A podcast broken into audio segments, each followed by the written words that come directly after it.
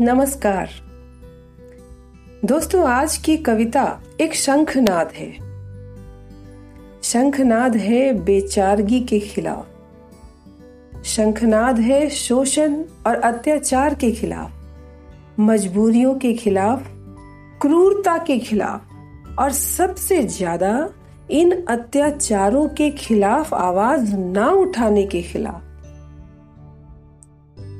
ऊपरी तौर पर तो यह कविता नारी के ऊपर हो रहे जुल्मों से उसे उबरने की शक्ति प्रदान करती हुई एक जुझारू कविता दिखाई पड़ती है। परंतु मेरे विचार में यह क्रांतिकारी कविता हमारे समाज में व्याप्त हरेक बुराई, हरेक कुरीति पर उंगली उठा रही है।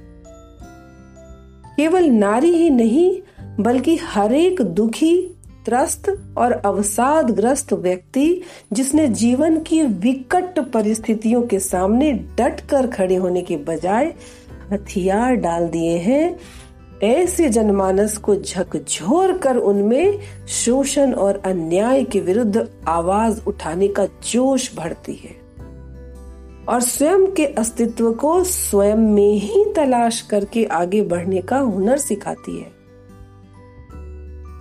हम यो भी कह सकते हैं कि यह कविता दीखन में छोटे लगे घाव करे गंभीर वाले पैटर्न पे चल रही है। बहुत छोटी सी कविता है, लेकिन इस छोटी सी कविता में इतनी बड़ी बड़ी बातें कवि ने कह दी है। अगर हम ध्यान से सुने समझ कर उसे अपने जीवन में उतारे तो ज़िंदगी क्या से क्या बना सकते हैं हम? तो आइए ये जानदार कविता सुनते हैं। तू खुद की खोज में निकल। तू खुद की खोज में निकल। तू किस लिए हताश है? तू चल। तू चल तेरे वजूद की, समय को भी तलाश है। तू खुद की खोज में निकल। तू किस लिए हताश है?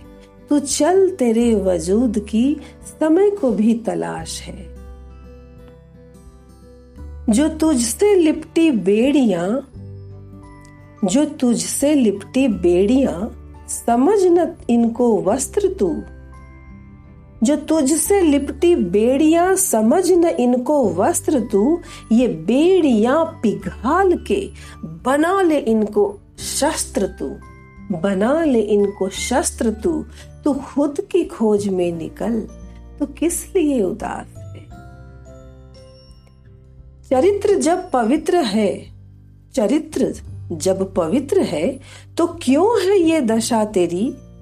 ये पापियों को हक नहीं कि ले परीक्षा तेरी।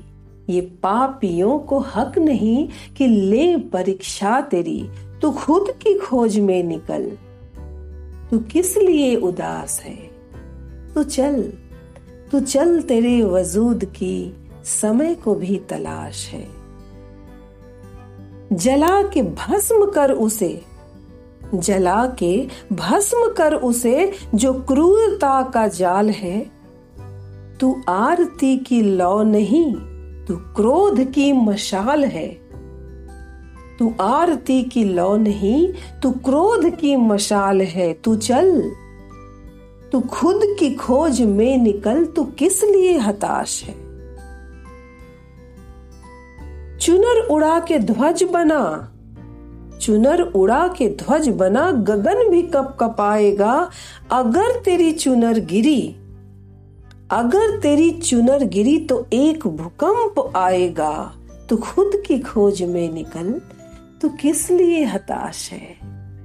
तू चल तू चल तेरे वजूद की, समय को भी तलाश है।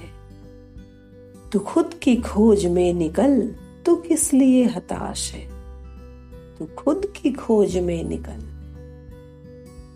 धन्यवाद दोस्तों।